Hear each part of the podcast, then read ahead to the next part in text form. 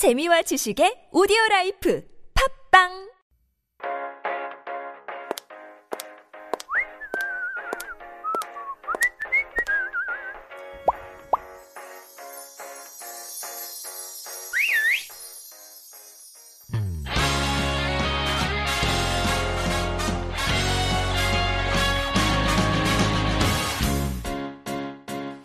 And that is your cue for the Style Files. And this is where we explore and introduce fashion and beauty trends in Korea with our related experts. And joining us again this week is K-beauty expert Lauren Lee, founder of Korean beauty brand Jelly Co, and also host of her very own Korean Beauty Show podcast. Good morning, Lauren. Good morning. Digging the strawberry, I would say strawberry / raspberry colored hair. Yeah, inspired by cherry blossom. It's so very nice, very springy. Thank you very much. I've been told it will lighten as I wash my hair more times. Yes, but I'm caught up. I'm like, I feel like I just don't want to wash it. Then I like the color. I really like it. It's really nice. Yeah, it's a great pick me up, isn't it? I notice a lot more people are dyeing their hair, especially among the younger generation. They're becoming much more sort of bold about it, and it looks great. I feel like they do it so well. Particularly, Asian hair. You're starting with such a dark base. To be able to get real they call the fashion colors, I think, like the pinks, the blues, the grays and things like that. It's very skilled. It's very difficult, but they managed to do it. And it again, so kudos to your hairdresser. It looks great to you. Thank as you well, very much. On you as well. All right, but today, that could be maybe our theme for another show, because we do a lot of dyeing, whether it's for darker or lighter hair. For sure. But today we want to talk about something that's definitely we are reaching for more nowadays, if not every day. And I think this is one routine that I've been following since probably my teens. I've been religiously putting on sunblock since I was a teen, and I am very grateful for that. I think it's helped a lot because I do love the sun and being out in the sun. And if I didn't have my sunblock, I don't know what would have happened to my skin. I remember, so I'm Australian, obviously, and I spent a lot of time on the beach as a kid. And you're quite pale, actually. I'm so pale, it's ridiculous. No one would pig me for an Aussie just because of how pale I am. But I remember as a teenager on the beach, because I was so pale, I would be with my big hat and, long sleeves, and all of my friends made fun of me. They're like, you're such a loser. Everyone else is in their bikinis, with, basting themselves like a chicken in the sun. And I was like, I just can't do that. Gradually going golden. Because, yes, if you are pale, you just go red and then you burn and then you peel. A freckle, yes. And then you just start the process over again. Because I tan very easily, but my sister... And I think we share the same parents, but she's very pale, so she just burns too. Yeah, and my brother and sister get the best tan ever. Because, of course, in Australia, so unfair, tanning is, you are so lucky if you can tan really easily.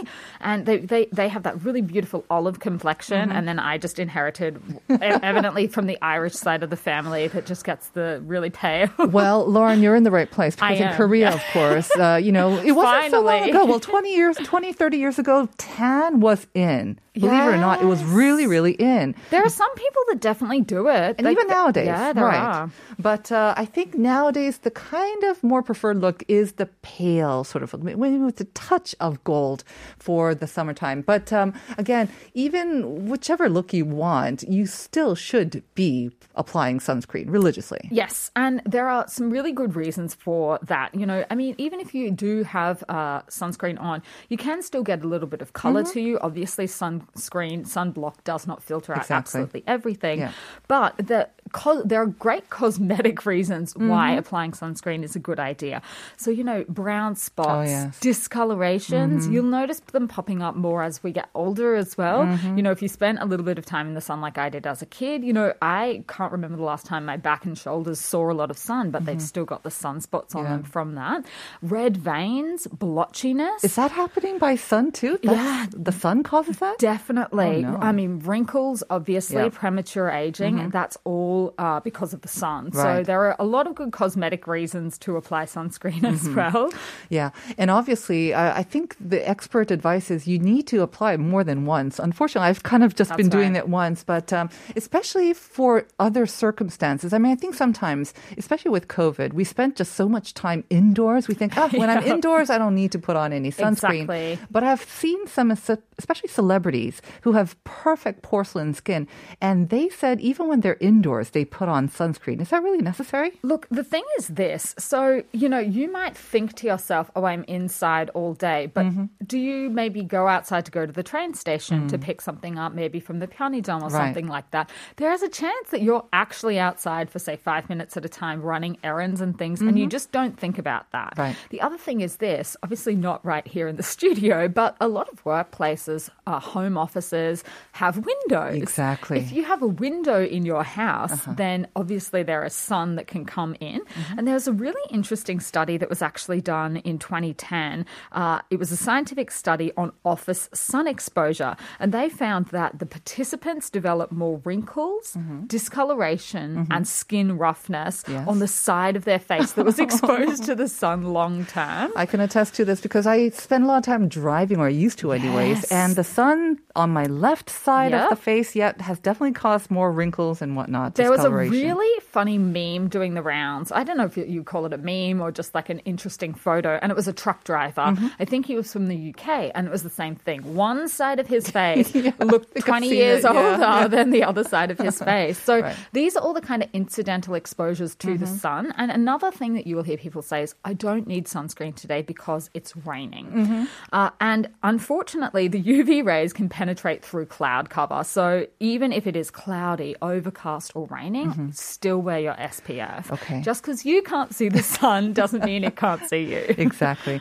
Definitely. I mean, I think we will usually be somewhere near the sun, whether it's indoors or outdoors. We usually have windows. And again, even those couple of minutes outside can damage your skin. So just be religious. Just make it part of your daily skin habit. I think that's the best thing to do. The other thing is that people might not really clock on to. So obviously there are lots of different medications that if you are taking them, they can increase your sensitivity to sunlight, sun exposure, particularly if you have ever been prescribed acne medication, anti-acne medication. There are a lot of side effects that will make your skin more susceptible to the sun. It's the same if you're using things like acids in your skincare routine. So if you have maybe an AHA, AHA or BHA in your routine, those kind of things can make your skin more sensitive to the sun. So that's another thing just to keep in mind. Not only products, but a lot of people here in Korea are, especially these days, now that we're thinking or bracing ourselves for taking the masks off, we're all going to the pibukka. We're all going to get our, you know, skin done. And if you get any procedure done, really, it will make your skin more susceptible to 100%. Sun damage, right? So particularly your lasers and things like that. If you're taking layers off the skin, then that new stuff is just not as strong. So be really, really careful about your sun use. All right. I think our listeners now know you have to put on sunscreen. Well, let's learn about how to put it on effectively and efficiently as well. Okay, so a couple of, I guess, little pointers and tips. If you pick up a sunscreen, what am I looking at? So the first thing that you will usually see in Korea as well is SPF. That will often be on it, and that stands in English for sun protection factor. Right. And basically what that is doing is it is a measure of how much solar energy or UV radiation is required to produce sunburn on skin wearing sunscreen versus skin not wearing sunscreen. So usually the higher, the better or more protection you're supposed to get. That is the general wisdom, is that, you know, obviously SPF 30 plus allows about 3.3% of UVB rays to reach your skin. But then if you bump it up to an SPF 50, then only 2% of those rays come through. Well, actually, you know, SPF 30 and 50, you would think there would be more of a difference, but 3.3 and then 2%, not a huge difference. It's not 20, like you might think by looking at it, but that definitely does add up, particularly if you're talking cumulative exposure to the sun over your lifetime. So that's the thing. And of course, you know, you might see references to two different types of rays. You've got your UVB rays and your UVA rays. I've got a really easy tip for remembering which one is which. UVA stands for aging. So they're the ones that if you get exposed to them will cause premature aging. B is for burning. So UVB, that's, you know, the burning rays that will actually burn your skin. That's just a really handy way. Ideally, you want both, I guess, right? Okay. Yes. And look, this differs country to country. Where I'm from in Australia, if you have a sunscreen product that covers you from both, we call that broad spectrum. So to prevent both. So Korea has another thing thrown into the mix. As well. And that is, you might have seen PAs with little plus signs next to them. So in Asia, they do something called a PPD, a persistent pigment darkening rating system. And that's in relation to your UVA rays, the aging rays. So basically, if you're seeing the little plus signs next to the PA, the more plus signs, the better, the higher the level of protection. So aging and also maybe those sunspots that we're talking about, the age spots, that'll help against that. Yes. Okay. Yes. The more sort of pluses and addition signs and higher the number, I guess, is kind of what we're aiming for. And I think a lot of the Korean products do generally have that. They have, they seem to have a higher sort of SPF and everything compared to what we see overseas as well. It's true. The Korean system is slightly different from the system, for example, in Australia or the US in terms of the types of filters and sunscreen ingredients that can be used, but also in terms of the ratings that will be given. So in Australia is widely regarded as having one of the toughest sunscreen regimes in the world for companies to get their products through, because we've got a hole in our ozone layer. So the rating systems do differ from country to country. What is an SPF 50 in Korea is not necessarily an SPF 50 in Australia, just because of how it's done, and the same in the States. But in general, yes, if you can aim for an SPF 50 plus with a PA rating of 4 pluses, that's the highest level of protection you should be able to get. Okay. Now that we know what to look out for, what about, there's lots and lots of products, and I have to say, because I think a lot of people, they know that they have to put the sunscreen on, but sometimes they don't like that oily or greasy feeling on their skin, especially if they have to put on makeup on top of it. That's right. For me as well. So it's good to see that there's lots of products, even compacts or those BB creams or whatnot, or CC creams that seem to have this sunscreen built into it. Does that mean that I can skip the layer of sunscreen before that and just be okay with this one kind of product that covers everything? It would be great if that was possible. Oh, no. It would be. I'm saying no, and this is the reason why. Think about how much BB cream or makeup you put on. Generally, you apply as much as you need to cover and give yourself the coverage you want, and then you stop. Right. But unfortunately, if you stop there, you might not actually have given yourself the stated level of protection. So say the product says it's got SPF 50 and you think, excellent, you whack your makeup on, do a thin layer, and then you're done. But you didn't apply enough to actually get SPF 50 protection. So a lot of people then just think, I'm done, I don't need to worry about it, and forget about it. Whereas, you know, actually they're not getting anywhere near SPF 50 plus. So I think I have heard this, that you need more sunscreen than you think. Like a 500원짜리 or a pretty good size dollop. I think they say 3 fingers. That's a lot. If you hold up 3 fingers and pour 3 down the sides of your fingers, that is how much sunscreen you need. For your face? For your face and neck. Oh, my. Oh, it's a lot. That's a lot. There's a famous Instagrammer in Australia, obviously being the capital of sunscreen, I guess, and she actually did a test where she showed how much makeup you would need to apply to get the stated level, and you look, it's like a mask. You look like a clown.